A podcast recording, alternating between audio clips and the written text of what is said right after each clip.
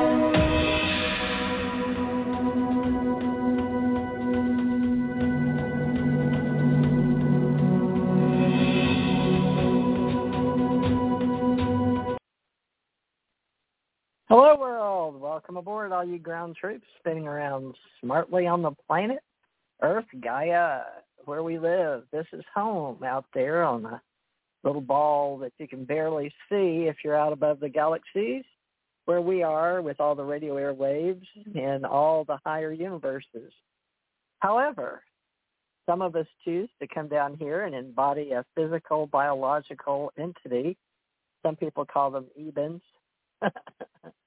extra biological entities.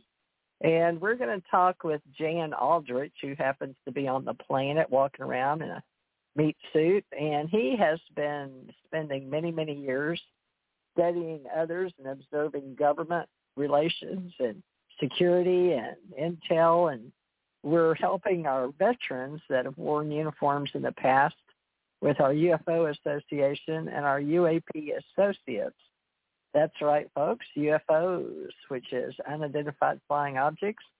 However, the latest news is not really news, but because we are archivists, historians, and investigators, researchers, and reporters, we are going to share again when that UAP actually began prior to the latest lingo hashtag name for UFOs is now UAP for unidentified anomalous phenomena, are to some people, they prefer unidentified aerial phenomena.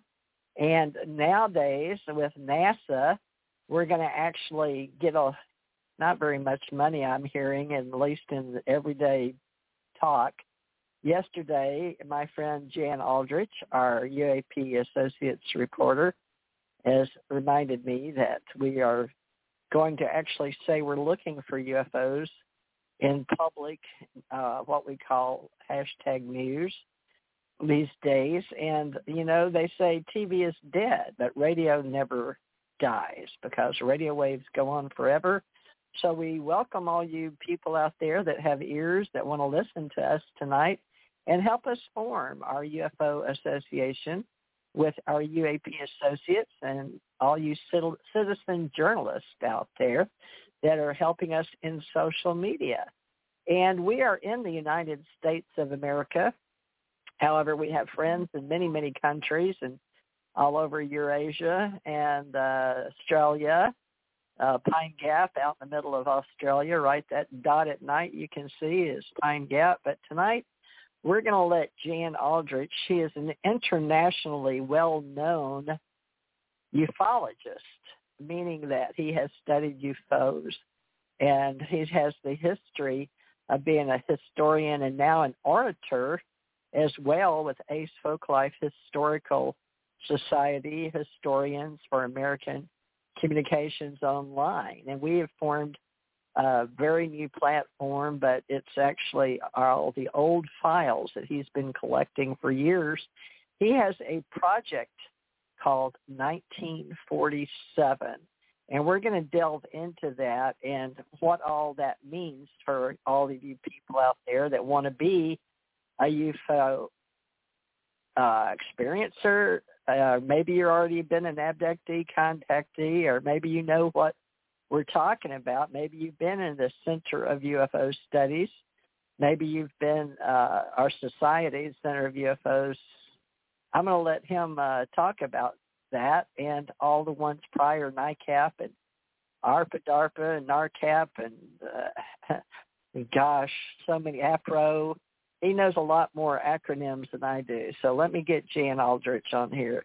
Jan Aldrich, are you ready to be a UFO or UAP reporter tonight for us? okay, yes. Um, so yesterday, uh, not yet, well, yesterday some news there, organizations, some yeah. news organizations uh, went ahead and announced that uh, NASA is going to uh, start a modest uh, UFO investigation program has to do with uh, uh, safety, uh, and they have uh, already talked about 11 cases where UFOs came uh, very close to uh, aircraft, and they uh, the whole uh, business is uh, is one of the things that they want to study. Now, um, I, I found some information about UAP. Um, uh, Dr. Richard Haines, who was an, uh, a NASA contractor, uh, started using the term back in 1980 for his own work, and he formed a, an organization called NARCAP, which was uh, uh, also concerned with uh, UFO uh, safety. He would say, "Hey, I am not running a UFO organization. I am running a aviation safety thing." Now, uh, Dominic Weinstein, who was working with uh, Richard Haines. Dominic Weinstein is in France, and uh, he's a captain in the uh, police over there, or in the DST, which is sort of equivalent to our FBI. Uh, he's been interested in this since the uh, early 90s. So he is working with the French. He was working with the French Space Agency, and he compiled a list of 300 cases of UFOs either uh, being in cl- close proximity to uh, aircraft. That is, uh, crossing the path of the aircraft, uh, being on a collision course with the aircraft, and at the last minute changing, so there was no uh, hit, um, pacing the aircraft, sitting sitting off the wing, uh, circling the aircraft, um, uh, other provocative things such as chasing the aircraft. And uh, so NASA is starting from their 11 case uh, collection while worldwide, no, uh, Weinstein has uh, found 300 cases that uh, fit this bill. Now, yesterday, NBC on NBC Nightly News announced the NASA uh, program.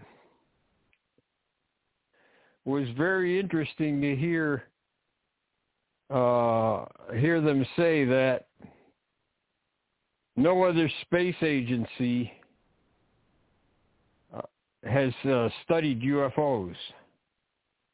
So fact checking was not their hot suit yesterday. Um, the Indonesian space agency uh, has been working on UFOs for quite a while.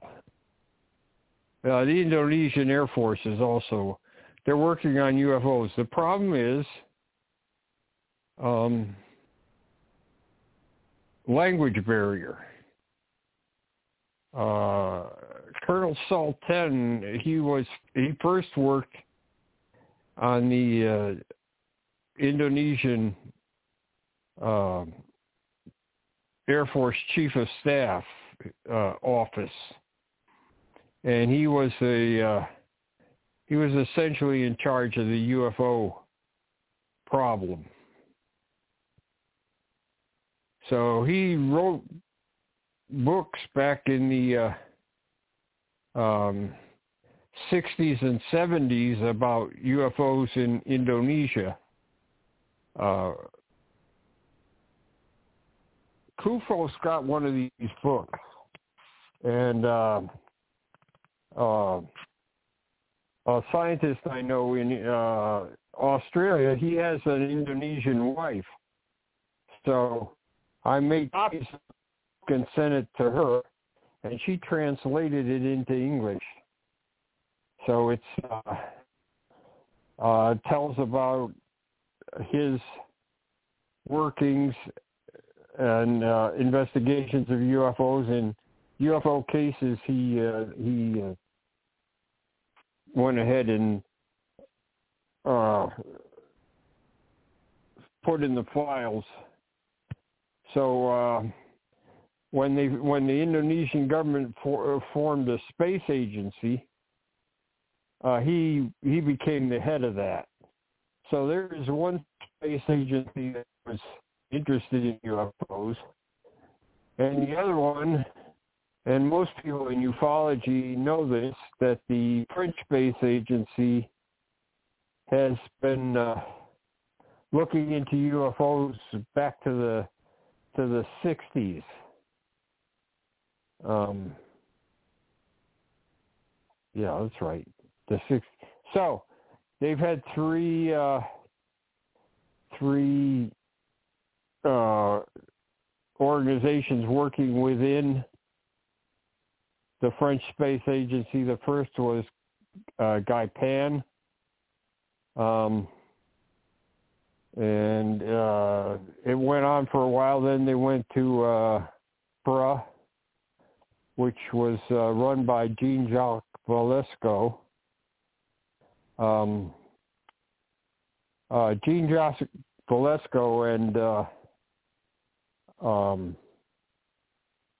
uh, Dominic Weinstein came over uh, and met us at one of the uh, MUFON conferences that we attended. And uh, so we were kidding because we knew that uh, Dominic was a was a uh, an anti-terrorist police officer. He said, he said here we are, Ed Stewart, uh, Loren Gross, and myself, and we're we're sitting there waiting for his plane to land. And uh, he said, "You know, this might be a setup. He might get off the plane, and we might be all arrested." but he didn't do that. So, uh, and we got introduced to the uh, head of the French Space Agency UFO uh, group, uh, Jean-Jacques Velasco. Uh, after that, we planned uh, in 1999 a uh, history, set up a history group to sign historical uh, group, and we met in Chicago at the airport. So we had once again Weinstein, uh, Velasco. Uh, we had some of the Italian people come in, and uh, uh, people from the U.S. and Canada. Um, and we got an astronomer to uh, address our first session. Uh, uh, some of you may know him. He wrote on uh, uh, extraterrestrial, the concept of extraterrestrial life. He's wrote, written several books. Concept during the Middle Ages was his doctorate. Uh, then he had, uh, you know, uh, current concepts of extraterrestrial life, theories and concepts, and then he did ancient. And uh, he was he was going to a conference on his own with his peers and everything. But uh, he came over and saw us, and he said, "I'm uh, I'm playing hooky from for, from uh, the conference with my uh, astronomer friends to come over and talk to you about UFOs. And he says, I'm doing this because I think this is an important subject.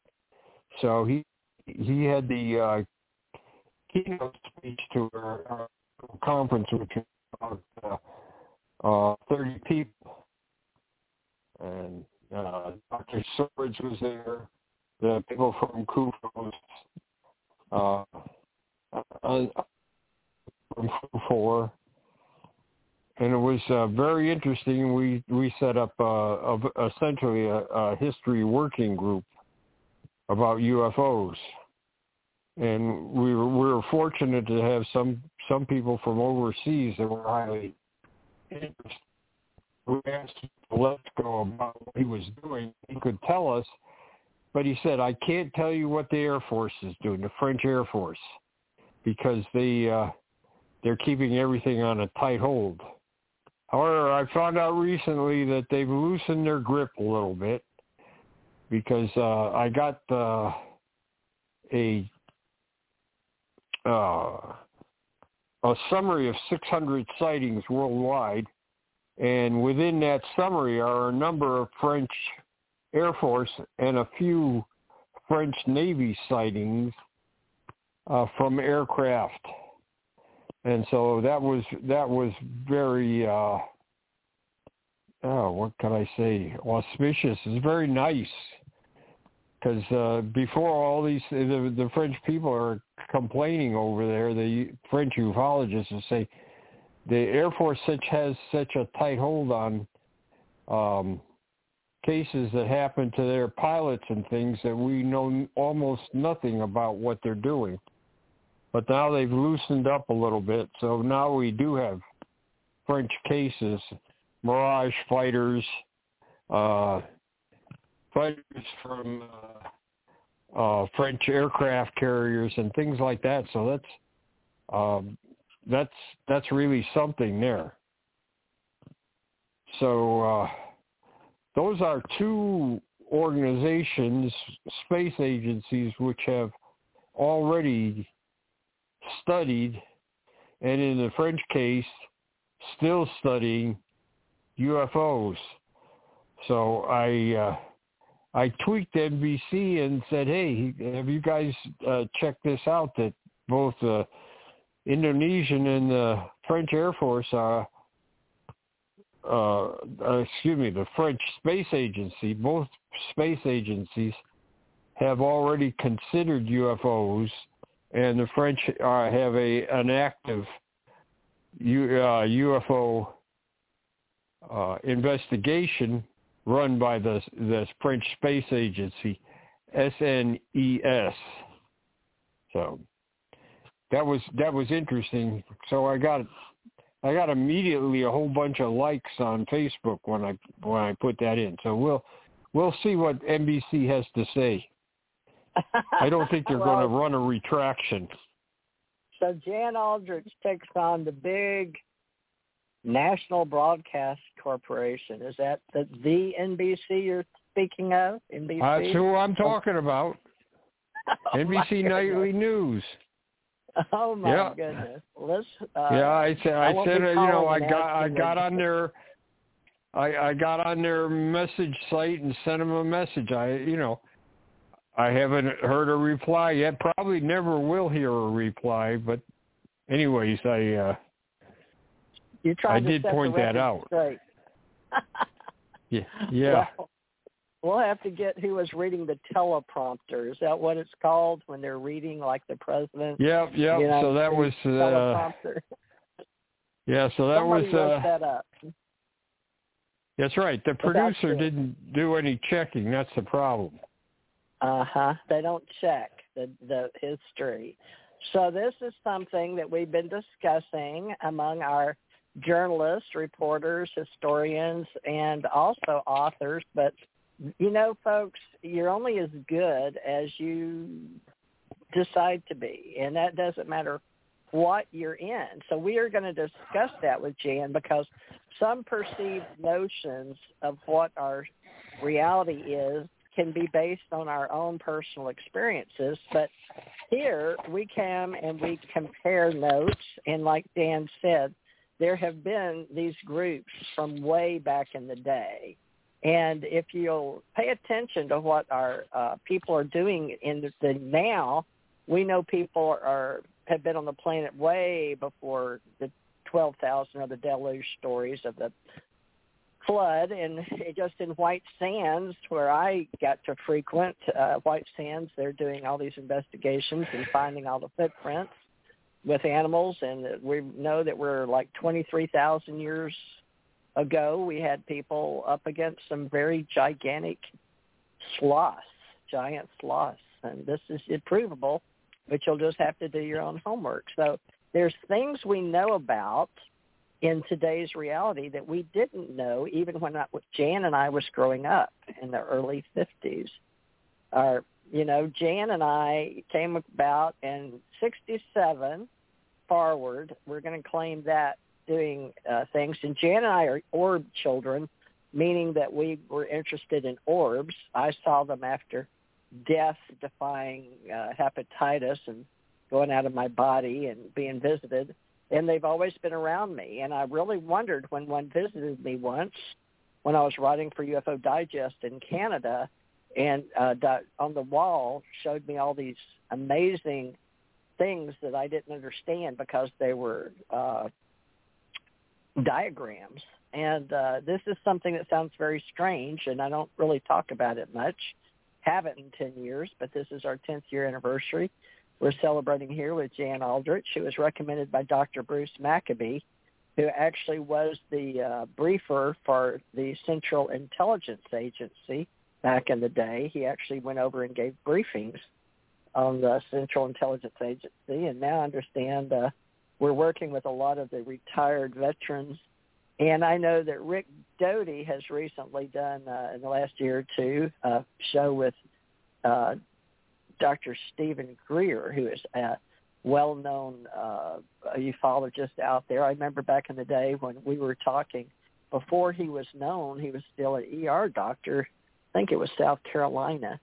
But he's coming up and coming, so people think of him, at least in TV land, because he, he helped Stephen Bassett and many others go up before Washington, D.C., and that probably didn't change much since 63 with the Kennedy assassinations, but we we I always wondered why did the Kennedy assassination have anything to do with Jim Marrs and reporting and Jim uh, he wrote a book on that and uh it all crossed over into UFO studies. So I'm very interested in how we're going to go forward in this international group of the Center of UFO Studies, which Jan and I have been working with for many years. But Jan and I got out of uniform roughly around the same time, which I find, think that's very strange. But uh, Jan, I was uh, my, May 10th, 1967, going to Washington, D.C. Government's in the Houston Chronicle.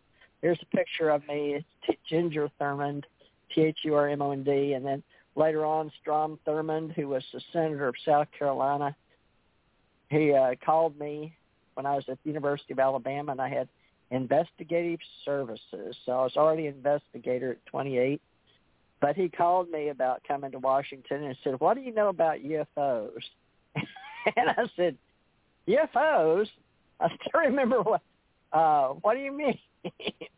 so apparently he was working with Philip Corso. So when my dad took us to Washington, D.C., and uh, we got to go to Smithsonian and do all these run around, that was 80. So my history, Jan had, doesn't really know, but he's been working with me several years now, at least here. But we both worked in a vault, which is interesting. We were both security managers. We were both called adjutants, him for Army, me Navy. But we have a lot of interesting coincidences. Now, Jan, with all these extraterrestrial uh, thoughts coming and going on the planet and people coming and going, they like to talk about the exciting part that has to do with them personally. And some are contactees, some experiencers, and some abductees. But with you experiencing your first orb as a child that really got you interested moving forward, when did you feel like you became a, a bona fide ufologist? Was it after you got out of uniform in the post office? But when did you claim? Because you asked me that one time, and I thought, thought isn't that interesting? Because I remember I didn't use it until 2007 when I wrote for Canada. I wasn't allowed to call myself a ufologist, anything to do with UFOs. But Stanton Friedman anointed me back in the day on the Jesse Marcel case in 1975. So uh, we're going to have to talk about this tonight since we're going to start classifying for the entire world and on cyberspace on radio waves. So when were you, in your own mind, let's say you were indoctrinated or you accepted the word ufologist? Can you tell me what year that would be? Well, let's see. I I I don't think you, people used the word ufologist for quite a while. Yeah, they weren't using it back in the fifties and sixties. They weren't using it back in the fifties. no, they were using it back then. But uh when I saw I saw ball lightning in junior high, and that got me interested in ball lightning, which of course is uh at the time the Encyclopedia Britannica said, had a big article about ball lightning. Uh, it had discussions of what it could be. It had sightings of ball lightning, um, theories about ball lightning. Some people said, well, there's a lightning flash and then you you know, the after effects of your eyes. You see, uh, you see uh, your your uh, your optical uh, system is overwhelmed, so you've got you see these balls of light. Um, and I'm I'm interested. I I was interested to read that because one of the sightings was this woman was sitting in her uh, bed with her husband. The husband was asleep, and ball lightning came into her bedroom, and uh, there were lightning flashes at the time. So that's what the that's what this smart guy, this theorist, brought forward. But then he didn't. He he couldn't explain how. She woke up her husband, who had been in the sleep and didn't see any lightning flashes. He's seen ball lightning. So put that theory to uh, bed right there. Um,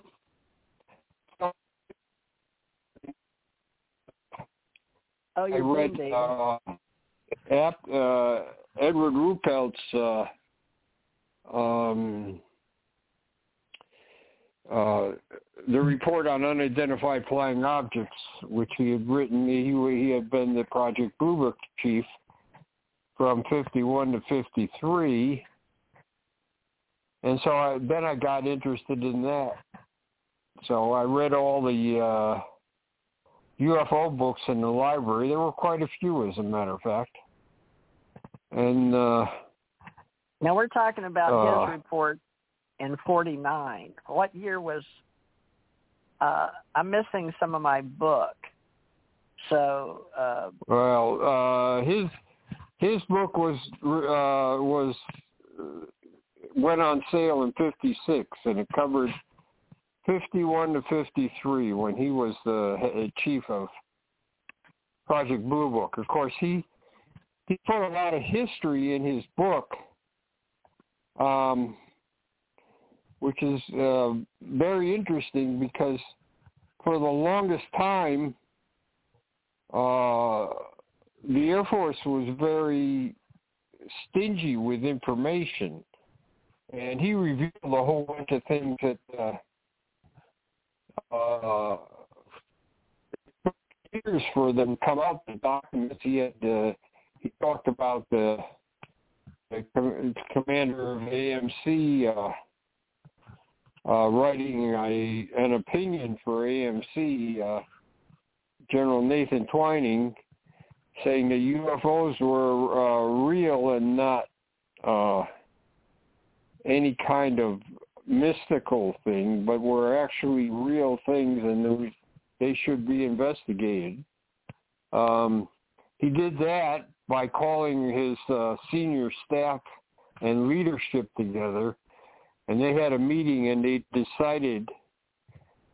In fact, they had been asked by the Pentagon for the uh, their opinion, the opinion of AMC, and so uh, he called his senior leadership together, and uh, they hashed it out. And the uh, Colonel McCoy, who was the in charge of intelligence, his uh, he was a colonel, but his his slot was um, uh, commanding general of AMC for intelligence T2. That was his title. So he was filling a general slot.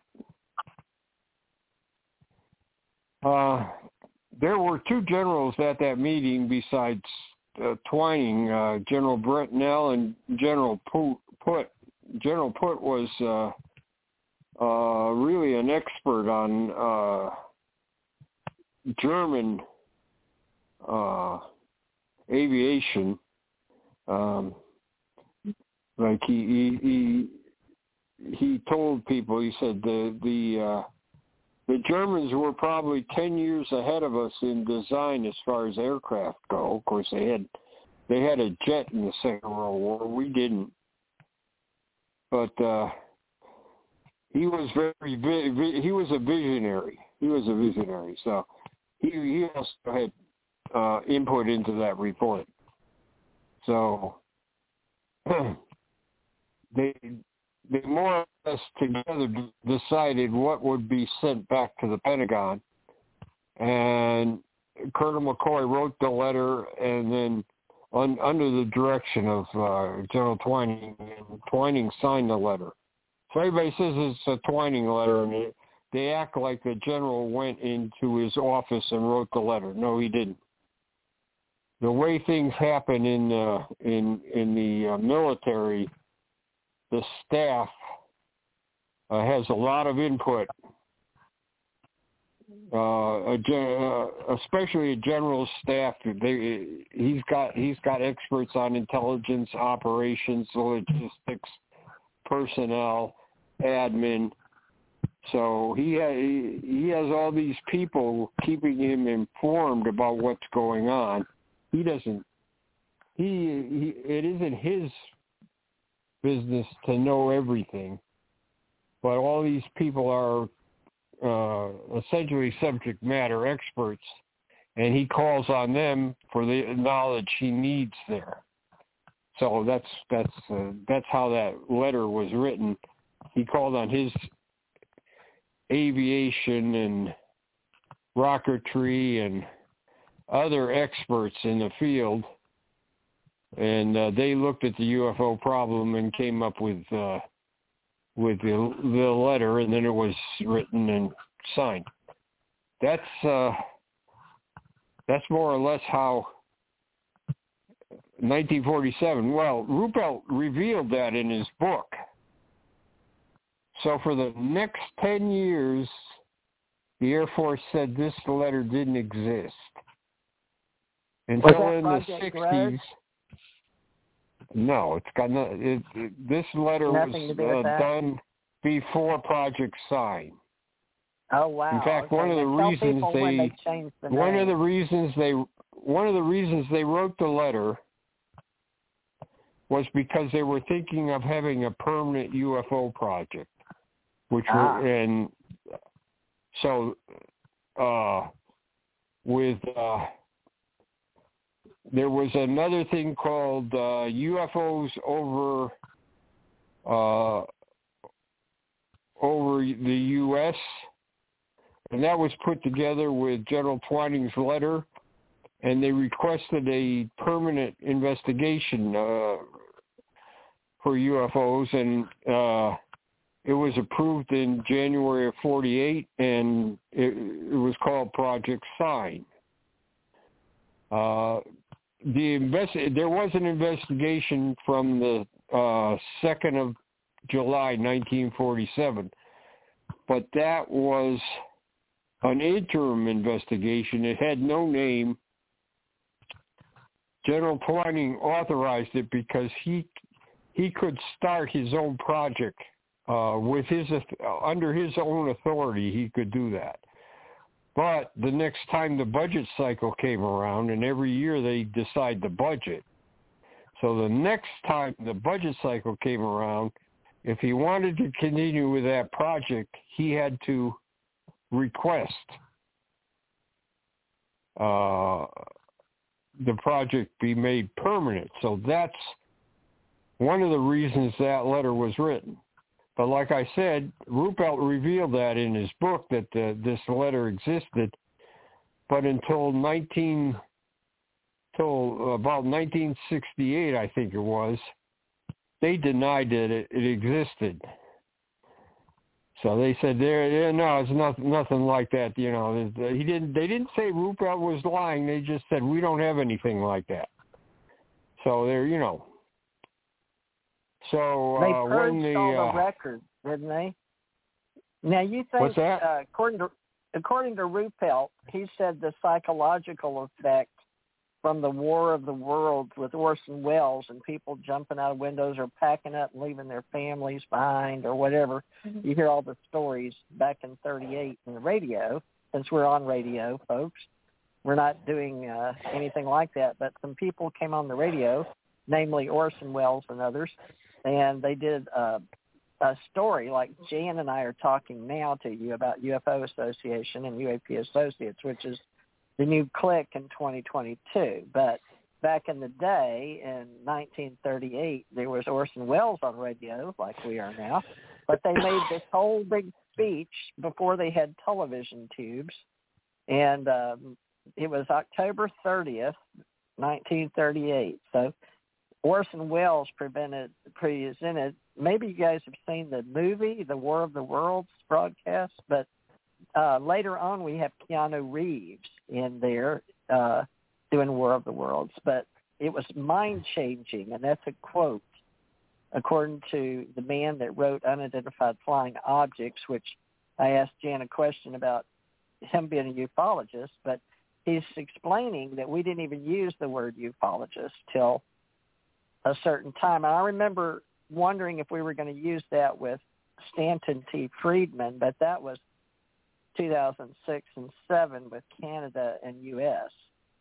So, uh, Jan, this UFO reports from, you know, they had a change, a split in the Pentagon because there were, you know, there were, they used to say there was so much brass in the Pentagon. I don't know if there still is, but they were busy pouring coffee and you know they a lot of them were complaining and just hanging out till they got their retirement so through the years. So apparently back in the day they had more brass than they to do with but they weren't going to go get on the what he called the uh what he called that bus. He called it purging falls but at the same time there were believers and there were non-believers. So they had and we have that today folks in the ufo business We and we have a it's all splintered just like the internet. So the some believed in flying saucers and some didn't. Some because they didn't know if they didn't want to look stupid, they didn't want to think it was one of ours or, or from another country. So they didn't have the technology we have today uh, for the original ways of seeing things. So unidentified flying objects, whether they were interplanetary or not, but some people did talk about it. So they were bold enough to say what their beliefs were, but like I said, they were top-heavy brass. They had more people than they needed, I guess, and it was 38, the War of the Worlds, and that was before 47 when Jan Aldrich has his project 1947 that he's been working on for us, and I worked on that, but I didn't know it was called anything because I was just picked up in midnight and taken in a van and taken out to talk to Jesse Marcel about the pieces of the original crash and uh, his story. So we were putting together the two crashes that happened, but we had two. One imploded. The other one was supposed to be just set down and had uh, one guy still lived for a while. So we can get into the, all that heavy story with Jan. But the reason the kids are asking me all the time why they don't want to hear the history. But the reason it's important is you don't understand how many of us have had to live and see our parents. And, and it was very shaming to believe in UFOs and to be uh, accused of it. And they thought there was such a huge difference in the civilian world, even among scientists, and they kept it top secret. And so we have this whole splintering of those that either believed in interplanetary spaceships or flying saucers and the UFO. I guess, Jan, we're going to agree. Are we going to agree to agree or agree to disagree that the report on unidentified unidentified flying objects is going to be the start of at least the word UFO, and then we got to go to the history of just those that. Well, the first time it was used was in a Canadian document on 3 July 1947, but and it had been used before Ruppelt, but Ruppelt okay. started using the UFO abbreviation. He's the one that's responsible for that. So okay, they used we... to call them. They would call them occasionally, occasionally unidentified well, flying objects. But he's the one that coined UFO. All right. So historically, where's that in cyberspace culture or on in or in intelligence? Well, he started that when he when he uh, when when he when he became head of Project Blue Book. He be, he became head of Project Blue Book as a as a lieutenant. So do you think Major that in our all right, so military, the Air Force, you want to go back to uh, for all the kids that watch the TV show Roswell and why it's such well, a big deal. back in back in back in '47, they didn't call them that. They called them flying discs. The official thing was flying discs. And okay. uh, what that, about that was uh, in the word? They they they they thought that they uh they should come up with a with a uh, a more respectable name. So that's when UFOs came, or unidentified flying objects came to the fore, and Ruppelt just coined the UFO as an abbreviation. So th- that's about uh, 51, 52 there. Before that, if you if you go down to the National Archives, you'll find that uh, correspondence about flying discs is uh, 0.09 uh, in the archives file, the decimal file. Uh, so they have a they uh, military the at least the Army and the Air Force the Navy does everything different. But uh, uh, if you if you want to go look up uh, UFOs, you have to for the early days you have to look at uh, the flying disc files. Flying disc and the decimal to. number is 0.09. Nice. Now, twice before that so, so. Ruppelt started it being uh, a little more respectable instead of flying discs is unidentified flying objects. In other words, you you don't say they're discs because some of them were rectangular and triangular. So that's what it, that's what happened. Like I was saying though about the Twining letter, that did not show up until '67. Now, when I got to go to the archives, some people had already done that, and it, it, the Twining letter was already uh, circulating. It was in the Condon Committee uh, report. Now, uh, the Air Force said they didn't have it, so I found it in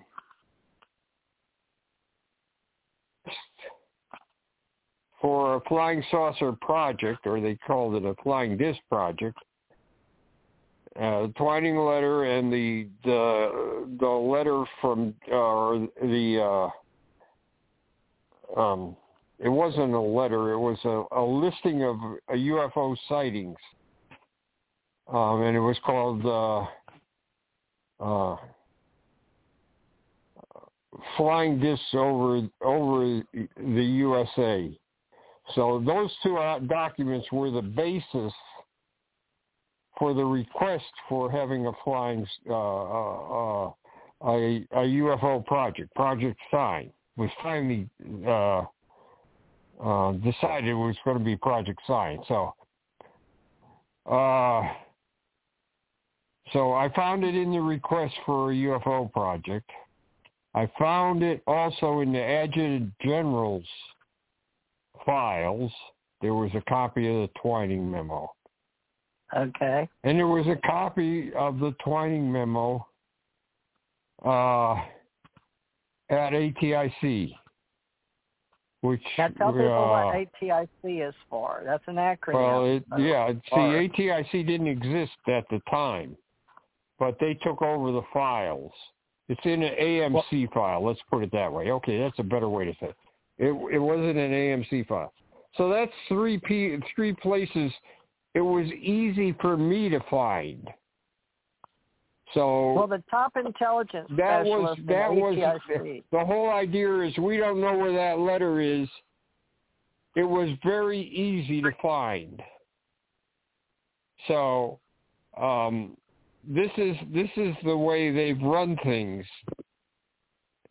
Uh, Barry Greenwood says the government is incapable of being honest about UFOs. That's his. Uh, that's what he says about the, uh, the government. Um, Well, Edward most everything they say, you can, you know, uh, they contradict themselves so much. It's unbelievable. So Well, didn't Ruppelt explain that? Because on the very last page of his book, he said about Project Blue Book to swing back to the old Project Grudge philosophy of analyzing UFO right, yeah, it was exactly. Yeah, when he left, that's what was down, happening. But write them off, right? He says Yep, all they that's to exactly do is what- write them yeah. off. As green That's what he radar said. Yeah, he said it's go. It's swinging back to the way after Project Sign. They changed the name, and I think the name is very. uh It indicates the way uh, UFOs were treated by the uh by the top brass at the time. It's called Project yeah, Grudge. That They were scared of lasted from uh, February.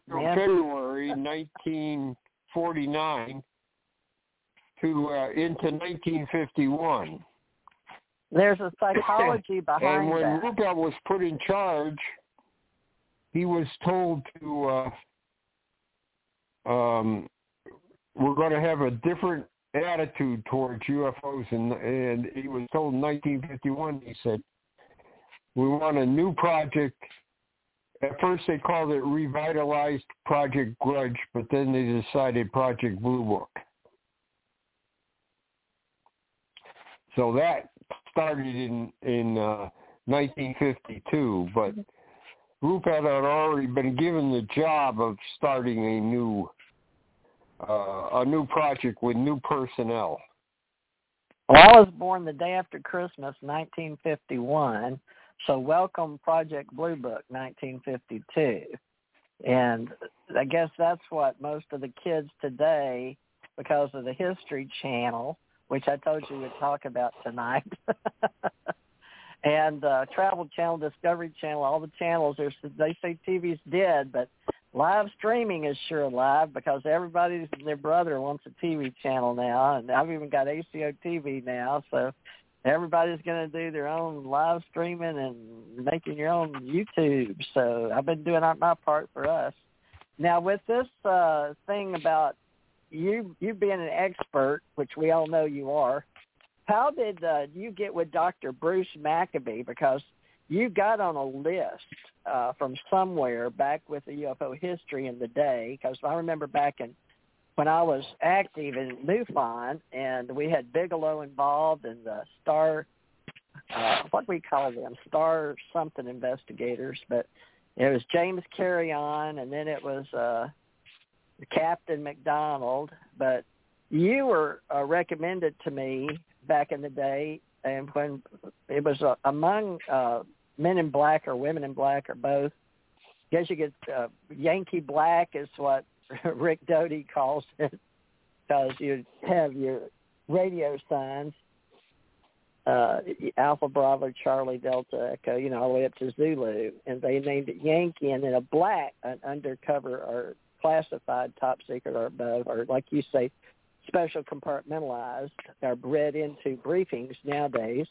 We're uh, we got to sort of help people since you and I are doing it our way.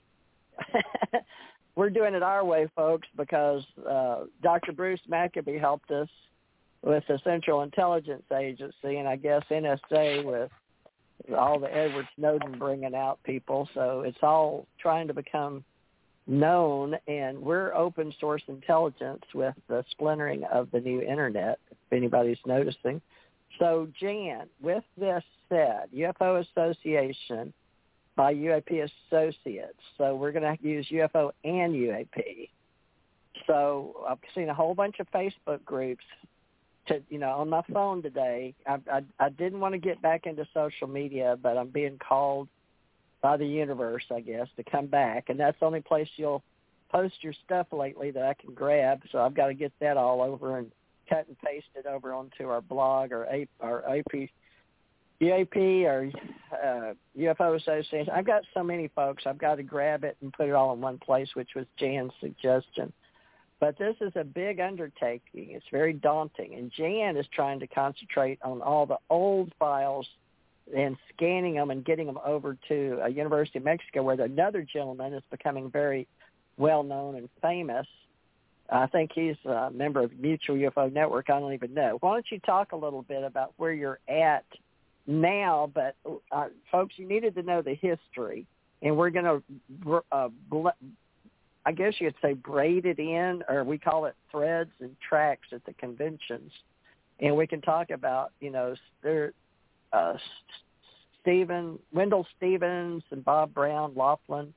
A lot of people only know when the event started happening that it got popular so I've never been to one of those folks. I was never allowed. I was what's called a bona fide investigator, private investigator to legal investigator to government investigator to intelligence officers and security and working for FBI files and naval investigative services and collecting the reports and then being in charge of clearances and classified documents and working like Jan over in Germany, but I was in Hawaii. So here we are, folks. Now we're retired, offering you how we are forming what we know about all the people that got shoved under the rug are all the information that we're trying to find and help all the people like us that have either been in uniform or out of uniform or retired willing to work on this. We're volunteers and we're veterans. So Jan, take it away. How can we pull all this together for people and show them what you're doing now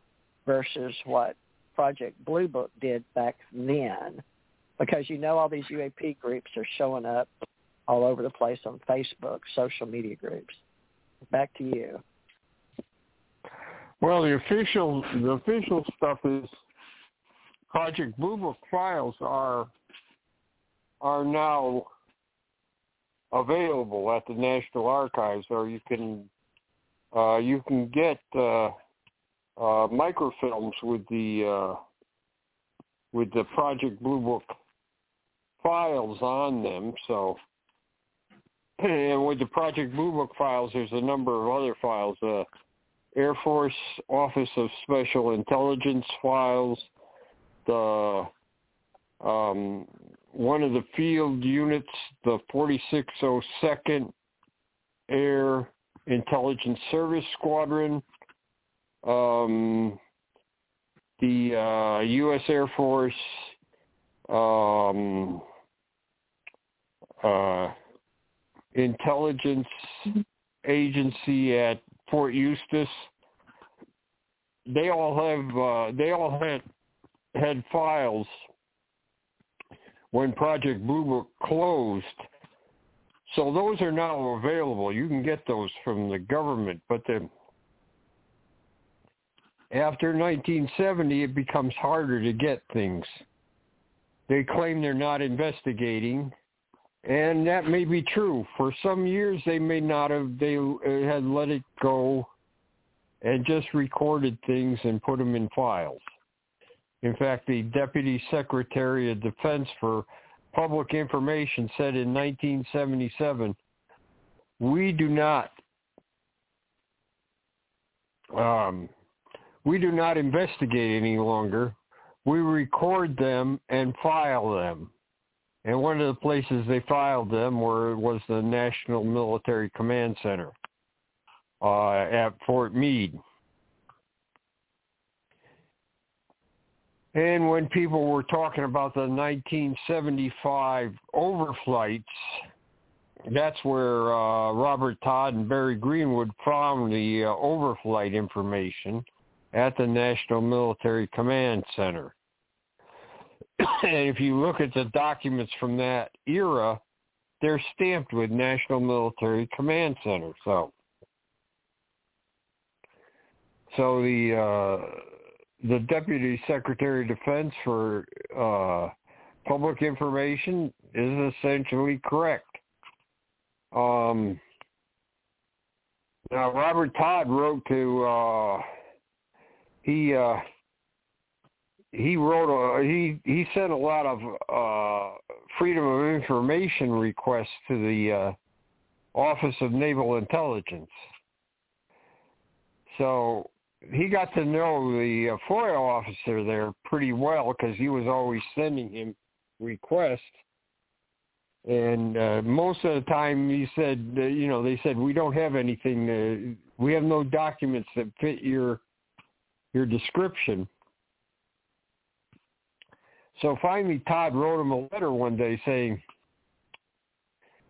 "Hey, listen, we found these uh, we found some of these Navy reports that you say you don't have records of. We found them in other places, and they exist. They said ONI's fingerprints are all over these things. They said, "What? What's? Why is that?" Well, freedom of information. They mm-hmm. don't have to answer any questions you just tell them what documents you want and where you think they are, and they will tell you, okay, we looked for them, and we found them, and they may declassify them or tell you, no, we're not declassifying that. That's still secret, so you can't get it. Or they'll partially declass- declassify it or they'll say we never had it or we don't have it now. Can you explain to people about the classification at this point in the, our conversation? Because you and I both handled classified material, but we also had to classify it. Do you remember when yeah, yeah. So there's uh, it? there was there was there were four classifications after the war.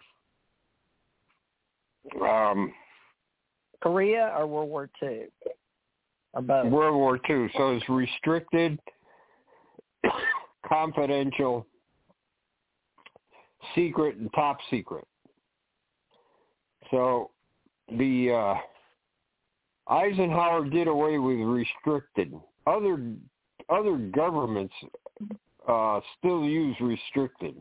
That was the lowest classification, but Eisenhower just he said everything that's restricted is now declassified. So he just did away with that classification in 1954.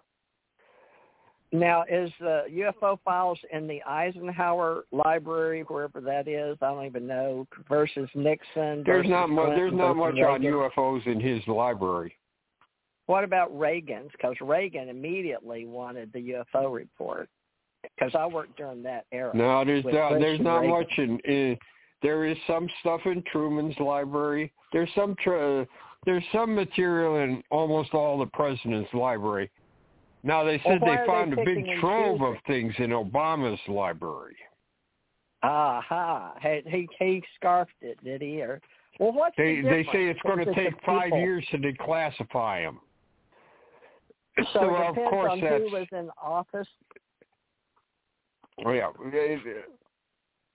There's a lot of did they get to documents in? Obama's uh, presidential library, um, and they're saying it's going to take time to, for them to declassify it. Look, the um, they should be declassified immediately so that the uh, the the uh, new guys that are uh, running the UFO program can see what the documents say. So it Well, shouldn't yeah. take five years to do that. Well, we're always manpower. We always complain manpower, just like we do in law enforcement. You know, they don't want law enforcement, and then they do want law enforcement. They do want government, and then they don't want government. So the deal is, how do we get all the people like you right now? You're scanning, and we should have, you know, lots of people helping do this. Even our baby boomers retired helping. You know, if we could trust them not to scarf them or take them, but the, our trust issues have been part of the whole project as well. So manpower, money, and then why do certain, uh, like why do certain presidents get certain amount of classified to be declassified and put in there? Because uh, people have asked for it. library? You know, uh, Clinton had all kinds of. He he wanted uh, he wanted to know about things, so he's got stuff in his library.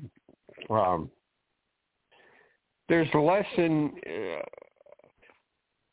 uh, um, Truman, Eisenhower, Kennedy, Johnson. Um, uh, there's there uh, Reagan. There's not much in their libraries. Reagan, you would think, have There's lots there's a very little bit in Clinton, Clinton's library, but uh, Well, there's not much in the Bush either of the Bush's libraries that we know about. The big the big cache is in uh, Obama's. Think about it. Why did Bush's daddy get a big old man? I guess he was from your wasn't he from your area, Connecticut? Wasn't the Bushes really Yeah, from the Bushes are from Bushes are from Connecticut, but Well, they how they moved down to Texas a long time ago. Yeah, that's where I met the president, and then my family, you know, catered to the Bushes because they ate at our grocery stores uh there in Houston.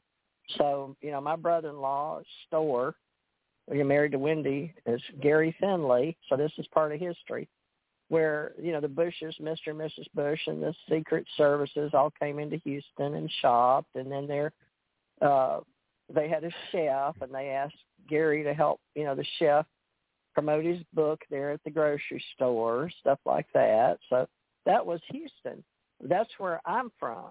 That's where I met Bush and Reagan. But you're from Connecticut. Were you born in Connecticut or you just bought a house there?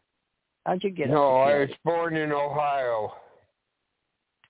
But you're in Bush country, Connecticut, or Pappy Bush, right? Well, So no, he no, from- no, no, no. The the I, I the last Bush I think was that that that that was here was uh, Prescott Bush, and he was a senator. they all moved down to Texas a long time ago. Well, they moved out. Uh, yeah. So out when uh, in the '60s, Prescott Bush was uh, he ran for senator again when Goldwater was in, but you know that was a massacre for Republicans, so he didn't get it. But he had been Well, senator did- before. But he's the one that got his son George Bush, the first George Bush, into office, wasn't he? Helped George get into office. Yeah, but they, you know, they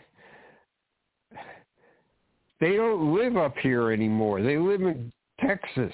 Well, they they, I They know, haven't lived here, and he had, they haven't lived here since uh since the '60s. Right, they go visit Kennebunkport, places like that. That's Maine, though, isn't it? Hey, well, how did you wind up in Connecticut? Because that's so far away, and that's where Stanton Friedman was over there, like Nova Scotia or somewhere. Because you know it was really was- expensive to talk to him. He was way up there, Uh, another time zone. my fa- my father was uh working for National Smelting, I think. And then he Ah, went to work for uh, Chase Brass and Copper in Waterbury, Connecticut. So he was there from uh I guess the early the early 50s until uh um the 60s uh then he went to work for St. Joseph Lead, which was he was following the minerals. He- what? He was right. a He was he was he, he was a chemist. He was an analytical chemist. So Whoa, And- boy! Back and in he that said, time, "Say- that must have been tough. so St. Joe was he said the best place he worked for. Saint Joe. But it became St. Joe Minerals. It it used to be lead. They you know the main thing was lead for batteries. Ah, now we're getting to the nuts and bolts. So But, why uh, the ET people picked you? Because we need batteries on the planet. but you know they use Well- crystals in space, but you know down here, well we have to. So lasers, yeah, my dad my dad was a uh, he was an analytical chemist. So Whoa. He did. He, Now- he, he analyzed uh, silver, and then uh, most of the common metals. You know, like. And when he went to work for Saint Bra- uh, Saint Joe, or excuse me, when he went to work for uh, Chase Brass and Copper, they started getting into the exotic metals like. Uh, titanium. They were in the ground floor on titanium. They let it Wow. slip through their fingers. They Oh, were they were in the ground floor of uh rhenium. They let that slip through their fingers. Vanadium. Um, that's one thing he uh, he was unhappy about because he said these guys we developed the uh, the way to purify these metals and everything and they uh, they just let them slip through their fingers and let somebody else take over. so he went when he went to work in- to, for St. Joe. You know, he was he was pretty. uh he was pretty unhappy until he went to work for St. Joe and um he felt they were uh, they were on the cutting edge of everything. Well, tell people how this fits with UFO because the government came in after World War II. You you you guys all know how the women were doing the rivets, and you know we were all wor- working. I'm saying we as women versus men, but we were all doing a lot of jobs because the men were needed overseas in World War. Some of the government after that, and you know with Project Paperclip, which fits into all this, we started to want to do the nuclear atom bombs, and we still say to this day that you know when we started doing all that nuclear stuff, they were all watching us from up above back then, and so that's you know history now. But your dad was uh, very important because we were all about mining minerals and getting into the nuclear business, which you had a clearance for. So, you know, all this is all part of the UFO Association now because we have different ways of looking at the same nuts and bolts of just not the spacecraft, but the people flying it are the beings. And we always knew there were at least four or five minimum that we claimed when you know we came aboard, and then some people said 65. You know, Clifford Stone had his number. Was it 57, 59? I forget. My husband had 68, I think, or 69. I like to remember that because he said 69 was his favorite number. I don't know how many Albert Rosales has, but do y'all have a, a list in your history groups from the old days that kept up with the alienology for the alienologists listening that keep up with the various types of ebens or aliens or those that look like you know grays, tall or white, or the light blue skin, or any of that. Do, you have any uh, data that you're finding on other than the Roswell crash? Well, we you know there's always there's always in 1973 was you know big re- reporting thing for uh for uh, uh years uh, uh, a lot of people call it the year of the humanoid so there's so how many there were all uh, kinds of, of unusual reports in 1973 yeah and Dave Webb was uh Dave Webb, Ted Bloecher, uh, Dr. Harder, um, yeah, to a certain extent, Isabel Davis. They were all looking into that kind of thing. Did um, they only um, say they were undercover or underground only? Because when no, uh, nobody said we, they were underground. I don't know anybody. Well, I do know people that believe that, but I don't. I don't think so. Well, these were there were all these pe- all these things were associated with UFOs. You don't see uh, UFO uh, uh, occupants running underground. Well, I think what they um, meant was they took them underground, but then you know some of the folklore, which we have to separate. Yeah, well, that's what I think that is is folklore because there's no. Mm-hmm. Anyways, uh, um, uh, you want to Dave Webb was one of the one of the big guys that did humanoid studies. Okay. So now, now he's he turned uh, he turned about half of his files over to uh, Barry Greenwood, and so they're going into the scanning project. Was he a scientist or was he in he the government huge, underground? He had huge he had huge numbers of reports of of these uh, uh, humanoids. So he uh, he had what he called the Humcat, and he and Bloecher worked on that. So I have some of the stuff that Ted Bloecher did, and CUFOS had a lot of stuff that Ted Bloecher did. So putting this all together, it's quite a it's quite a collection. Uh, and that's what we're to trying to do. We're trying this? to put all this stuff together.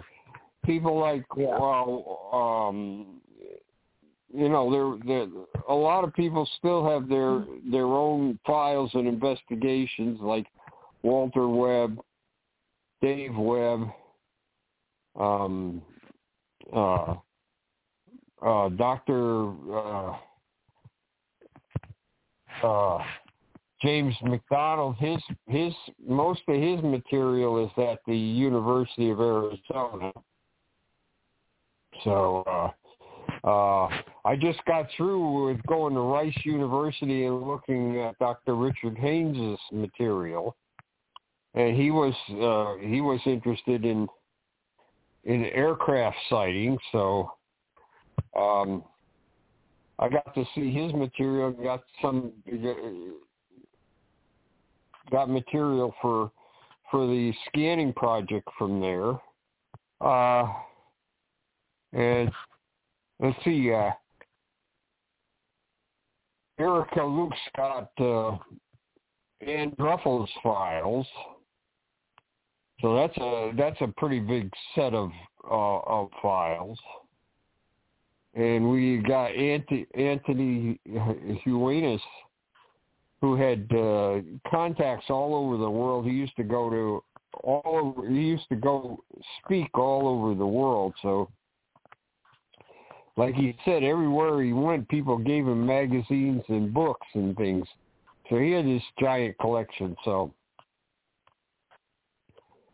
uh, we got most of the case files from him years ago, but now we have his whole, all his files. We have all his files.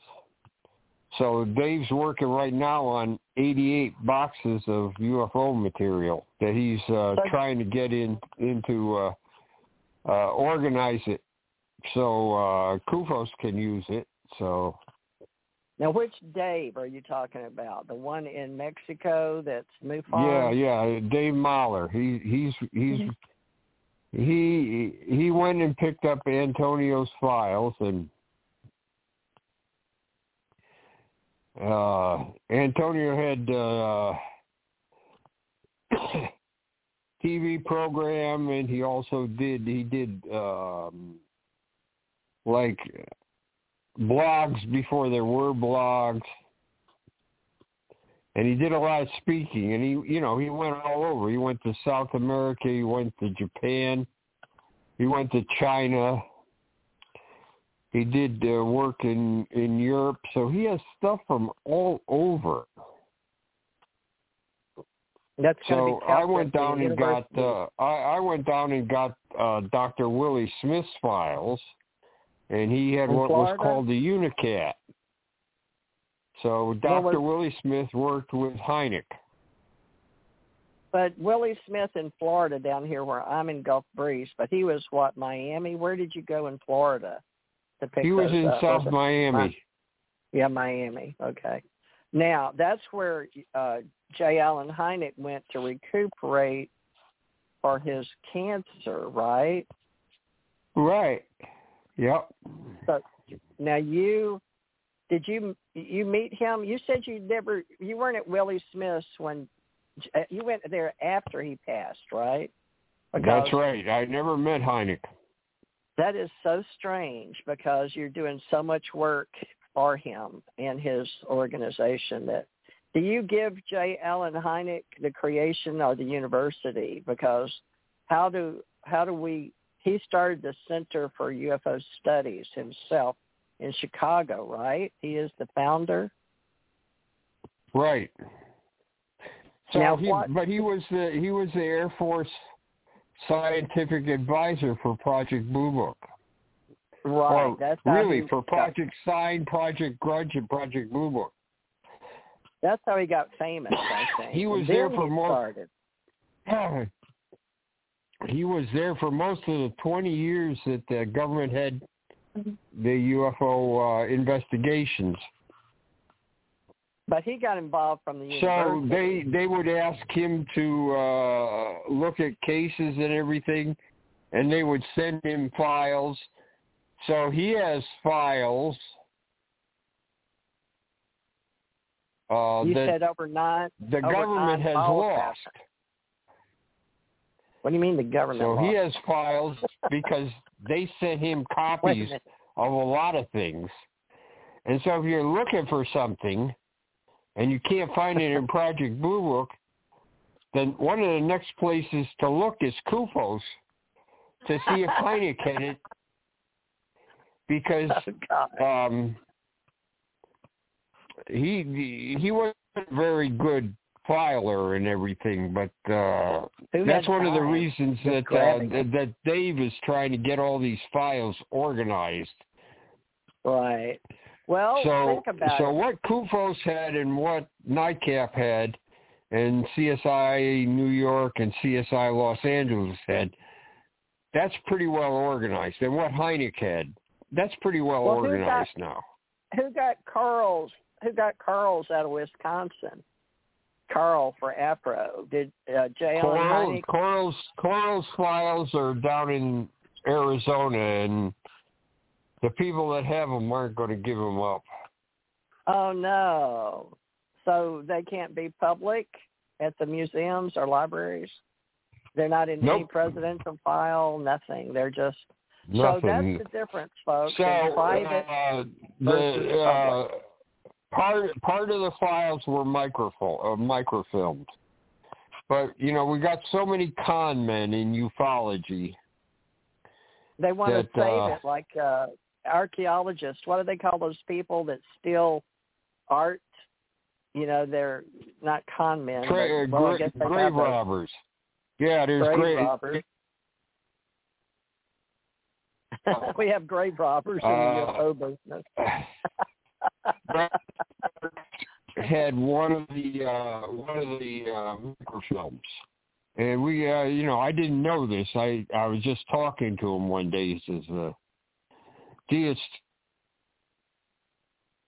the uh the APRO files and he says there was made.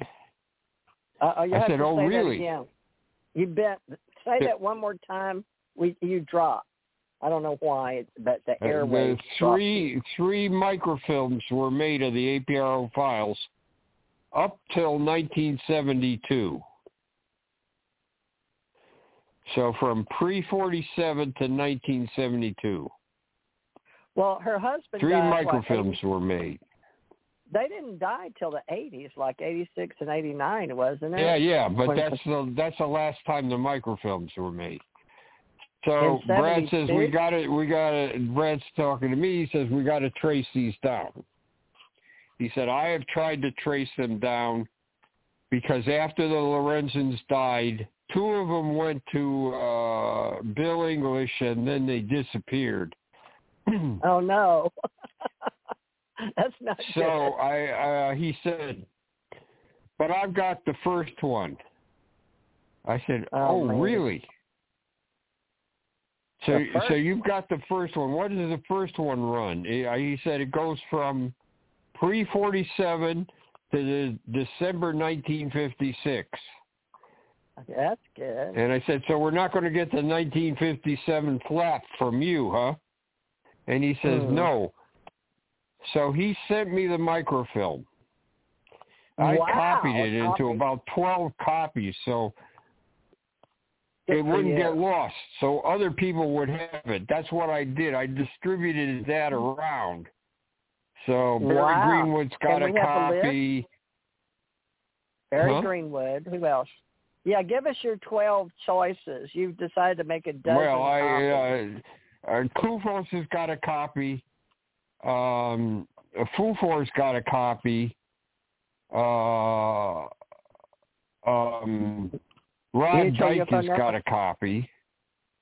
you give it one to Uh, MUFON. Loren Gross has got a copy. Um, I, I think uh, I think I sent one to AFU. Uh, and uh, uh, there's some other people I sent them to. Will you make us a list in your 19 project 1947? Your 12 choices for the Coral Yeah. Lorenzen Uh, file. But that's only a small, one small part. We, she, we we had over we had almost 400 microfilms. and you've only got one. about uh about uh um say 300 or or uh yeah right about 250 were government microfilms Coral Lorenzen got? no no that i had No. No. Okay, you're off of that. St- okay. You have mic- I'm off of 400 Carl. microfilms. coral had Okay. three microfilms made Okay, three. You had 12. so the government had project blue book that's that's 106 microfilms okay. So we're up to 109. Uh, uh, the uh, radar cases, radar photographs, and the Air Force Office of Special Investigations OSI. files. So You have a Uh, microfilm I guess that. the FMSI, I think there's nine files. 199. the other thing we had is the Project Sign microfilms. There's nine of them, but we only have seven. So we should have 118 and 9 is 100 and what? 27? Right. okay. Then there were some you- specialized films. Um, there was two after Life magazine. They got after Life magazine, and then Look magazine did an article on UFOs in 1952. so are those on my The Air Force got bombarded with letters Wow. people asking questions, people giving them theories, but a lot of these letters were sightings all the way back to the 19th century. Right. And they're always so there's two there's two mic there's there's two microfilms of that. So there's probably about a thousand sightings on those microfilms. So we don't have anything from the 1800s unless it's in books or art form. Yeah, Art- books or newspapers. Okay. So everybody knows that. So we're going to start at the 1900s, or do we start strictly 1943, 38? Because Lorenzen saw her UFO, and she was the one that got interested. Well, I, I got I got two microfilms that are uh, night fighter squadrons. All the uh, all the operational and intelligence reports for the for each night fighter squadron. So if you look on What my year? site, um, forty three to forty five. So you want to tell people why we're doing it linear with time? Because even though we may think now quanta or universal or whatever you want to call it, here on this planet we're still talking timelines, and we're using uh, a benchmark for World War II for the UFO Association, folks. Just so you know, and that's just how we've got to do it. And uh, if you've got anything before what UF uh, World War II, so much was destroyed. You know, that's why they called it a world war. so they started to demolish World War One and World War There, Two. there was so there was a there was a file that the FBI had. I haven't seen it. I've seen stuff from it. It was from the First World War, wow, the FBI and it was it was files. called it was called German airships because people were re- reporting strange things in the Luftwaffe. sky, and the FBI was keeping a file on them. Nice, yeah. Call them Luftwaffes. Is that how they said it? It was German, because the hydrogen they had some. Uh, they didn't. They were going to be. That was the latest traffic. Well, Well, you know that's what they thought. You know, people hot thought they were, but if you if you if you look at the cases, there's a, a lot of them are UFO like. yeah. So, uh, So we so people well- like Orvil Hartle in Indiana, he used to he used to come up with a lot of early cases like that. So you go Uh, by famous people that were historians or researchers. How do you guys, after Coral Lorenzen, how do you find all these people? Because I've only gone back to her in Wisconsin. So uh, who do we go before Well, her? Orvil Hartle was one of the first NICAP subcommittee chairmen. What year? So he had uh he he had uh, Indiana Unit 1 and he started in the 50s. So he would and he he was a real careful investigator. He went out he he recorded interviews with people he talked to and he had stuff going all the way back to the uh 1909. when I was indoctrinated in 67 and 68 through Chris Kraft and NASA, the uh, underground after Coral Lorenzen, they came down and made the Texas Mutual UFO Network group. But before that group got there, I was taken over to a man's house. I still remember where it was in southwest part of the. Uh, I wanted to remember, but it was late at night and it was dark. But he had behind a wall in his house he had all this library. Like you walk into a library with that many books stacked up to like his ceiling you know where the of all books. It was nothing but files and books in houston. But he had something to do with astronauts and nasa. I was just a teenager like sixteen seventeen years old being indoctrinated with you know, IBM and uh, TRW and NASA and, you know, what contractors were, all of that. And I got to go listen to the, uh, you know, like a secretary listening to the headphones when the men walked on the moon. But I know they walked on the moon, and I told you I heard, you know, bogeys 10 o'clock high. So that was part of my indoctrination. So there are individuals. Would you happen to know who that is, Jan? I got no idea. I don't either. But yeah. I know there was at least so, one. It was a secret. So, um, so you're saying so that you Isabel no Davis in New York, and she was one of the early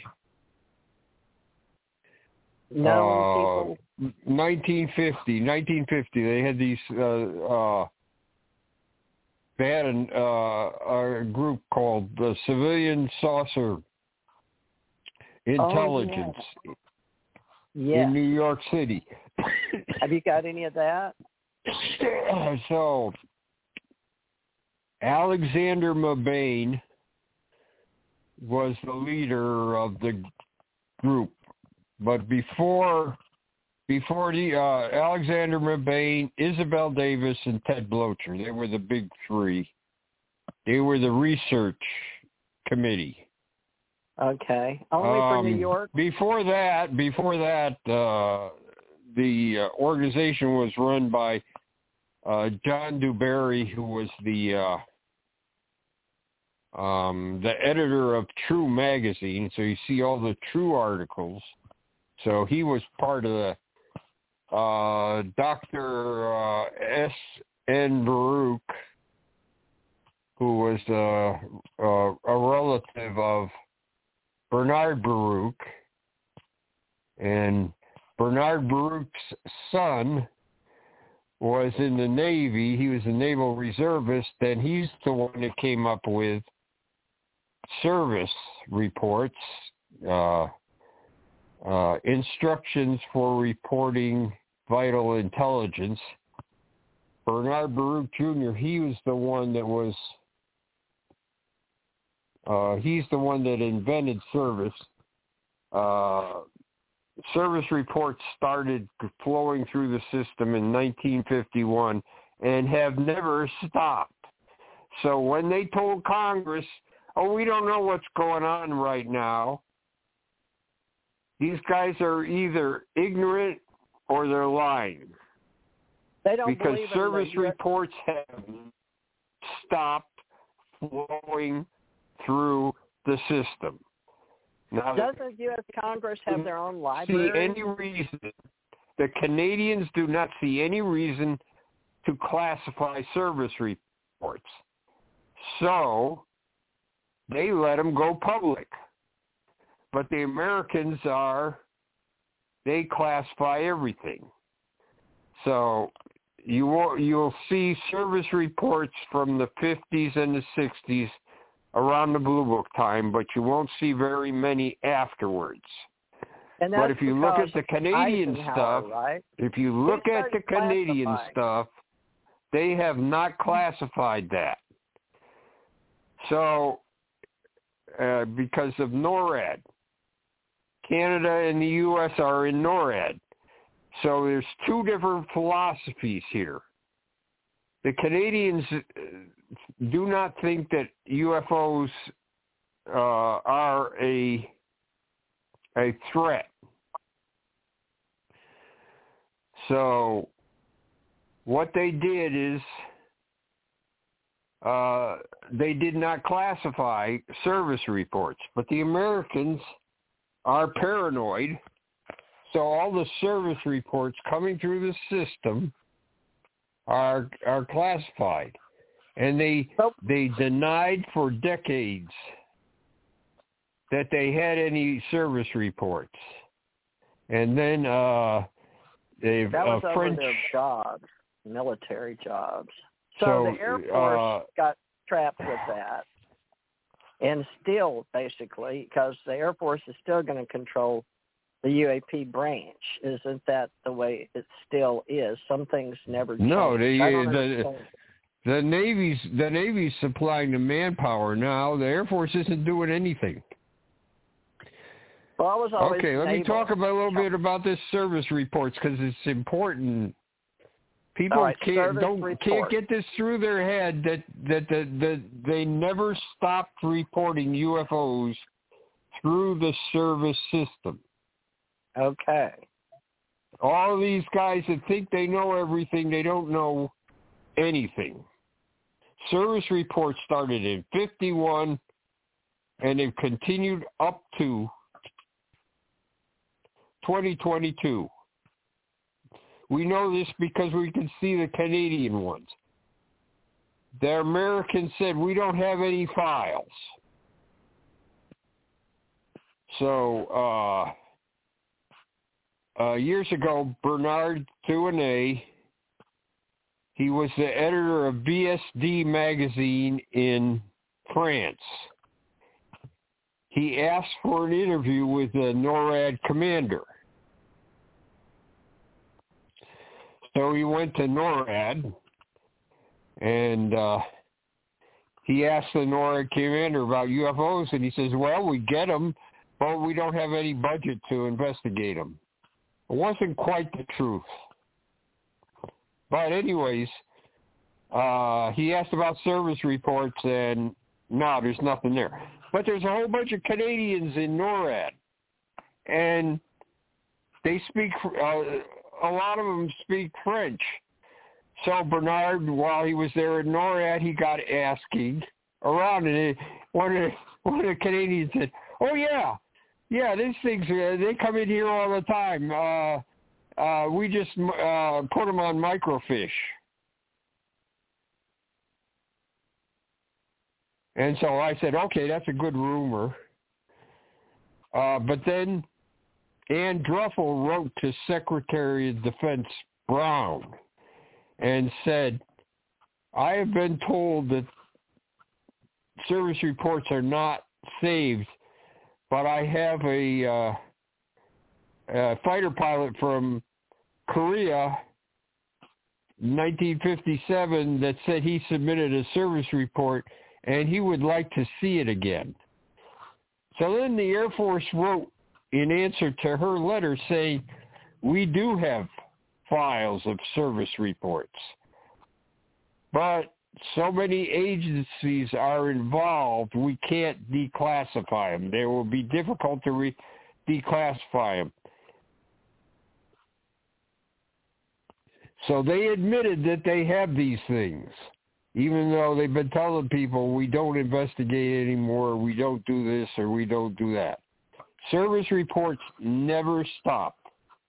JANAP 146 that told you how to make them and who would do it and how it would be handled uh, has been uh, superseded. But there are still instructions on how to do CIRVIS reports. And CIRVIS reports still flow through the system. And like I said, the Canadians don't consider them classified. So if it, it starts with a Canadian Canadian facility or Canadian airliner or the Royal Canadian Mounted Police, they're not classified. And uh, about uh, 25 years, 30, 25 to 30 years ago, I'm not sure exactly what, uh, Chris Rutkowski was um, uh, he was at some meeting, and there was some talk about CIRVIS reports and you know uh, Canadian UFO reports, and there's you know the, the government people were saying, you know, these are a pain in the neck. Um, uh, they they had uh, a uh, Dr. Millman. He was he was in charge of these. It's uh, it's called the uh, um, non-meteoritic files. Another anything that was that that came through official files that wasn't a meteor or uh, you know uh, un, uh, aircraft or anything like that, they went into the non-meteoritic files. And Rutkowski said, "Well, why don't you send them to me?" so, um, a little while later, he was contacted. He said, "You're the point of contact for UFOs in Canada." All official reports that go through the Canadian government, Royal Canadian Mounted Police, the military, uh, the non-meteoritic file, CIRVIS reports, reports uh, from trans, uh, Transport Canada. They will all come to you. And so for about 25 years, he's been getting these things and he just turned his files over to the he works at the University of Manitoba. He just turned these files over to uh the University of Manitoba. So they will be scanned and public. Because as I said, Canada doesn't classify these things. So that's a view. What the Canadians are doing is a view into what the Americans are doing. So the Americans want to classify everything, and the Canadians are not into classifying UFO reports. So we can watch what the Canadians are doing, and we can see what's going on in North America. And that's going to be at the University of Manitoba, and there's enough money there for the scanning project on the Canadian reports to begin. And Rutkowski gave University of Manitoba the government files that he that they gave to him and his own files. So uh, they have enough money now. They they had a one of those uh, what do they call it when you uh, they uh, kickstart or something like that. I forget what it was. Anyways, um, I had some money in the. I had uh, Project 1947. I had people that sent me money. So uh, when they got a certain amount in their in their uh, uh, GoFundMe, that's what they called it, GoFundMe. When they got a certain amount in their GoFundMe um, uh, funds, I gave them the 194 uh, Project 1947 money that people have donated over the years, and so now they have uh, they have money to uh, the university has money to uh, scan these things. So, which university did you give the money to? The University of Manitoba. Manitoba to Canada.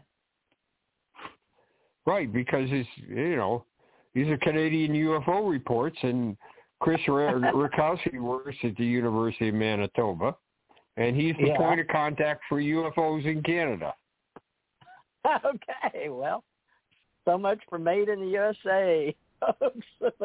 we're all one and the same on the planet. So as long as we're all UFO hunters, UFO associates, uh, ufologists, alien So uh, he has he has the prior the prior they put things on uh, microfilm. Okay. So the Canadian that's yeah that's another set of microfilms we have is the Canadian How many do you have of those? Up to up to the seventies up to the seventies I got from the Canadian archives uh, a number of microfilms with the Canadian reports on there. Okay. Wow. So, So that's part this, of that. uh, Part of that 350 microfilms that we have. Goodness sakes. So all of that's going to the University of Mexico plus the University of Manitoba. And is this all under Project 1947 or does each human And no, no, Rutkowski's doing the Canadian stuff. well each humanoid on the planet or each biological are uh what do we call the humanoid species? So sentient intelligent beings of the ufo association are they're not all called historians or ufologists or researchers. Do they some of them analysts some are investigators some journalists reporters researchers some writers bloggers vloggers some are videographers you know we have all types but every group So, so, so had. Rutkowski's put, been putting stuff on his on his blog. He has a blog. Uh, um, famous UFO what, uh, UFO Research uh, Manitoba. That's his blog, UFO Research Manitoba. So for years he's been putting official re- Canadian reports on his blog, plus things that he investigates, plus things that people send him. So if you want to know something about UFOs, you know, everybody uh, thinks they've got all the information. No, there's all kinds of sources of information that people don't even realize exist. So Chris Rutkowski's blog is called uh, UFO Research Manitoba. And so what I've been doing is, as I've, uh, he puts official reports on his blog too. So I've got uh, 2022 CIRVIS reports that he's put on his blog or elsewhere. Sometimes he puts them on Facebook of reports. Um, a, a few years ago, I asked him how far does the CIRVIS reports go. He says 2019. It's the last one I got. So just a little while ago, he started putting uh, some up on his on his uh, on his uh, Facebook page. He said, "You know, since uh, since I talked to you, I, I've got these." So he had he has these reports that, and like I said, the Canadians are in NORAD, but they have a different philosophy than the Americans about UFOs. So if we watch what the Canadians do, we get an insight as to what the Americans are doing. Well, it says according And to me, that's amazing. But all these people that know everything about UFOs, they don't. It's really. Uh, um,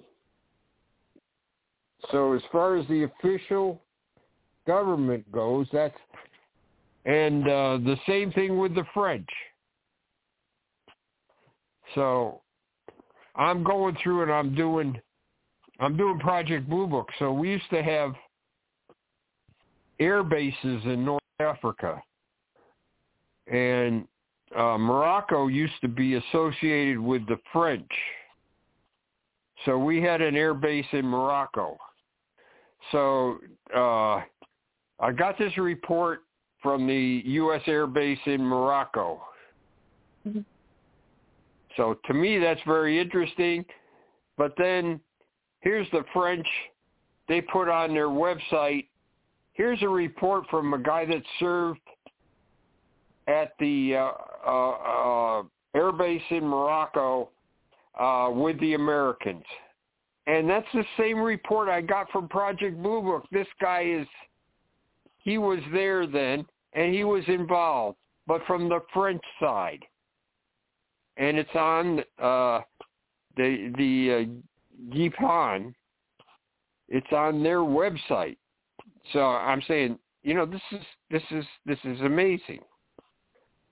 So, um, uh, the Americans were all over the place. So, uh,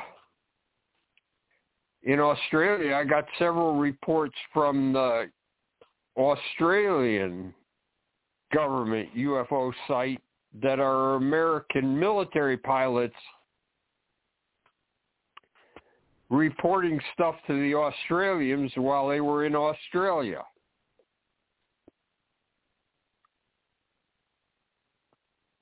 Um, same in New Zealand, same in England, same in Canada. And and like I said, in France,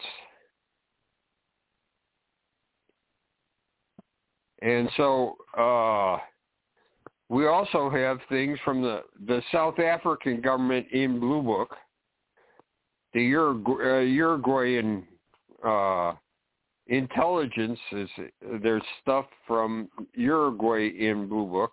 There's stuff from Brazil in Blue Book. There's stuff from um, Argentina, Chile. NICAP had a uh, an investigative subcommittee in Chile, so they sent in stuff to NICAP. Um, now the Chileans have a uh, government, semi-official government uh, investigation, and they were giving stuff to Richard Haines so I looked at their files. Um, I, I'm very, I was very amused. The uh, they're trying to organize their UFO thing down there, and uh, Chilean Navy says uh, we're kind of uh, miffed about the Americans, and so. Uh, Haines said, "Can you find out what what the problem is?" So in Antarctica in 1956, they had this expedition down there. Several guys. They got uh, there was a UFO. Uh, it interfered with their equipment. They made a report when they got back. They made a report. Um, uh, the guys that made the report don't remember where it went, but they made it on U.S.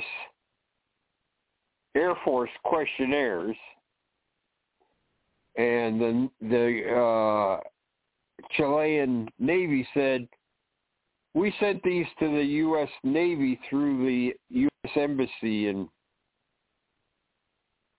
in Santiago, Chile, and we never got any uh, feedback.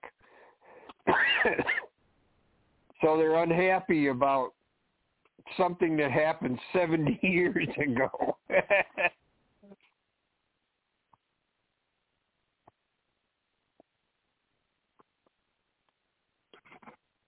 so are we still on? Yeah, we're still on. He, they uh they'll probably cut. Okay, cut so that that, that that's but... I think that's kind of an amusing story. Now, uh, the last well, living, the last living per per uh, uh, person from the Robertson Island uh, expedition uh, was just in the newspapers, and he also talked about that UFO case and filling out the paperwork and it went to the United States. So that's interesting. So somewhere, because it's not in Project Blue Book, somewhere there's a uh, uh, a UFO report from Antarctica from the Chilean uh, expedition. Uh, but it's not in Project Blue Book. Oh, uh, let me talk to you about some of the other microfilms. Um, Lynn Catoe worked at the Library of Congress. So some of the money that was put aside for the Air Force uh, when they did the Condon Committee, the Library of Congress got money, and uh, she was she was in charge of UFOs. Lynn Catoe was for the government. The government was doing this, so she was supposed to make a bibliography of all the books about UFOs and journals and articles and things like that. So she did this. It's it's a big book. You could still get it. Uh, it's available on uh, Amazon, as a matter of fact. It's a government book. But she also got uh, Isabel Davis's. She put together four scrapbooks for CSI New York and NICAP. And uh, it's more than four uh, scrapbooks, but it turned out to be four microfilms. And that's part of the government project. They they microfilm those uh, uh, uh, those scrapbooks that Isabel Davis had, and uh, you know those are available to the public. They've been available to the public since 1968. Nobody's taking advantage of it.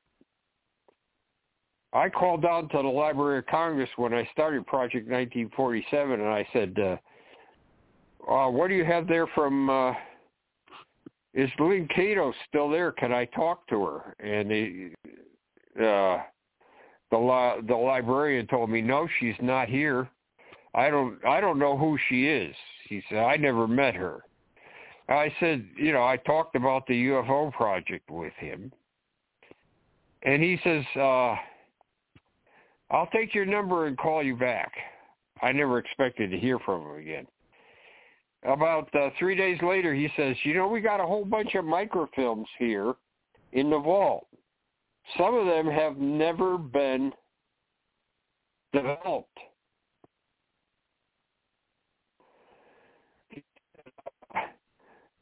I can send you copies of them if you want them. He said, it's going to cost you money. And I said, yes, send me copies. So that's that's another hundred government microfilms that I got. It's mostly stuff, though, that was done in the private sector, except these uh, really Im- important four these four microfilms of uh, CSI NICAP uh, um, scrapbooks. Because um, whatever happened to uh, those scrapbooks when NICAP uh, fell apart, nobody knows so they're on microfilm. So the government saved those for us. So, um, and I, you know, I like to have them because I always felt that, that Isabel Davis was my mentor. Whenever I go down to NICAP, I would see her. So I go down to Washington, see and stay uh, at NICAP for a while um, you know, when I was on leave sometimes. So, and I, I always felt that she was my mentor. She she told me she showed me how to do investigations, how to uh, research and things like that. Well, I guess tonight we're going to have to call it a night. But can you come back Friday or Saturday night or both or? you want to uh, sure, sure. plan on next week? We'll see which one, folks. Uh, whatever happens will happen. We're playing with each other, hoping we're still alive, being baby boomers. And yeah, I'm, yeah, yeah. That's what I'm worried about. I'm trying to get all my stuff organized so somebody can come and get it if I. That's you. You transition. I, I've sent 43 boxes. I've sent 43 boxes already to uh, New Mexico. Wow! Thank God I was just a PR uh, or ambassador of goodwill for all this. All I had to do is sit back, observe, and tell people Yeah, I'll keep it out there going. I didn't have any clue when they told me. They said, "Well, how did you do it before?" And I said, "Computers." And I was like, "Wait, where did that come from?" But that was asked that in '94. But you know, J. Allen Hynek asked me in '85. But you know, Chris Kraft asked me in '67. So our the government did. It said Washington D.C. I don't know if that was the Pentagon or who. It was Yvonne McCutcheons, whoever that. She was the recruiter, Yvonne McCutcheons of Houston. So she was a government person. And then uh, Carl Schleicher, I found out the smoking man. Right, he was Air Force down there and snooping around us young kids at NASA. And all that, hanging out with uh, Dr. Richard Allen Miller, and then that was Ed- Edgar Mitchell so they all got with that stuff on the moon and all that, you know. So uh, it's all one. It's all one big family, folks. Believe it or not, everybody knows everybody, but most of them are passing over now. So we're trying to play catch up with Jan Aldrich, who was appointed for Alien Contact Org, ACO UFO Association between Stanton T. Friedman and Dr. Bruce Maccabee. So we'll take this up again. Uh, I guess we'll try for Friday, if not Saturday, or we'll just see maybe both. Yeah, that's fine. Yeah. You're doing good, Jan. As long as your breath holds out, uh, we'll keep doing oral reports. And we never know what's going to come out. It's whatever comes off the top of his head or he's got notes on. And uh, then uh, we'll just keep going. And if you want to come on the other nights of the week, I know there's a lot of guys, the MUFON guys, and different state heads want to come on. So, yeah, I you just have to call me. I don't mind providing the platform. Just let me know. Jan, if you have anybody else that wants to come on and talk about their files, let me know. But in the meantime, you've got the star position as the UFO reporter right now for us. So you're doing a good job. We appreciate it, and it's given a lot of people, uh, you know, ways to know these names that they may not know. That some of us just have names memorized, but some of us don't. So we're just trying to offer it as of June 2022. We're all working together out here in cyberspace culture, folks. All right. Well, I will uh, be glad to man the studio and push the buttons next week for you, Jan. Just uh, you said okay. you prefer seven. You you prefer seven year time instead of eight Eastern. Right, right, yeah, seven, seven uh, Eastern time. And you prefer Friday over Saturday, or it doesn't matter, or both. Yeah, I think you. Friday's better. All right, Friday at seven. I'm going to do my best to show up. That means I show up Central six, five Mountain, and four uh, Pacific. And we're five hours different between Hawaii, so seven would be two p.m. Hawaii. All you Hawaii folks. All right, and around the world, you know your time, so we're uh you know just go by Eastern, which where Jan is. So we're going to block everything off at seven Eastern for next Friday. All right, same time, same station. This time for sure. Friday, 7 Eastern, folks. And we'll continue oral reports with Jan Aldrich of Connecticut for the UFO Association and UAP Associates. And if you've got any UFO or UAP groups, let us know about them. And make sure we get your link for your blog in our directory. Thank you, Jan. Look forward to next week, okay? You did a good job. Thank you Okay. so much. See you then. Thank you for your support. All right. Goodbye. All right.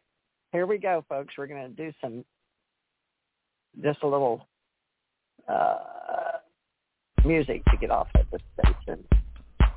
All right. Here we go.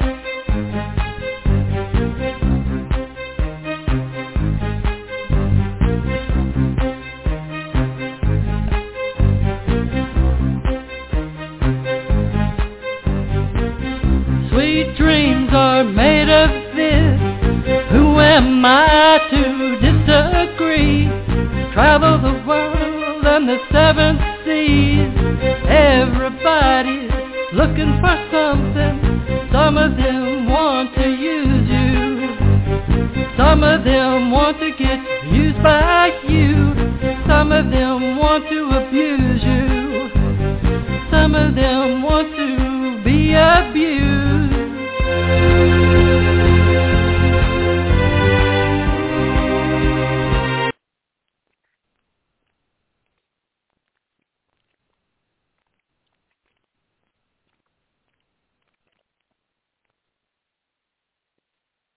Hello, it is Ryan, and I was on a flight the other day playing one of my favorite social spin slot games on ChumbaCasino.com. I looked over the person sitting next to me, and you know what they were doing? They were also playing Chumba Casino. Coincidence? I think not. Everybody's loving having fun with it. Chumba Casino is home to hundreds of casino-style games that you can play for free anytime, anywhere, even at 30,000 feet. So sign up now at ChumbaCasino.com to claim your free welcome bonus. That's ChumbaCasino.com and live the Chumba life. No purchase necessary. VGW. Void were prohibited by law. See terms and conditions. 18 plus.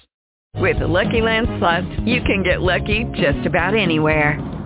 This is your captain speaking. Uh, we've got clear runway and the weather's fine, but we're just going to circle up here a while and uh, get lucky. No, no, nothing like that. It's just these cash prizes add up quick. So I suggest you sit back, keep your tray table upright, and start getting lucky. Play for free at LuckyLandSlots.com. Are you feeling lucky? No purchase necessary. Void where prohibited by law. 18 plus terms and conditions apply. See website for details.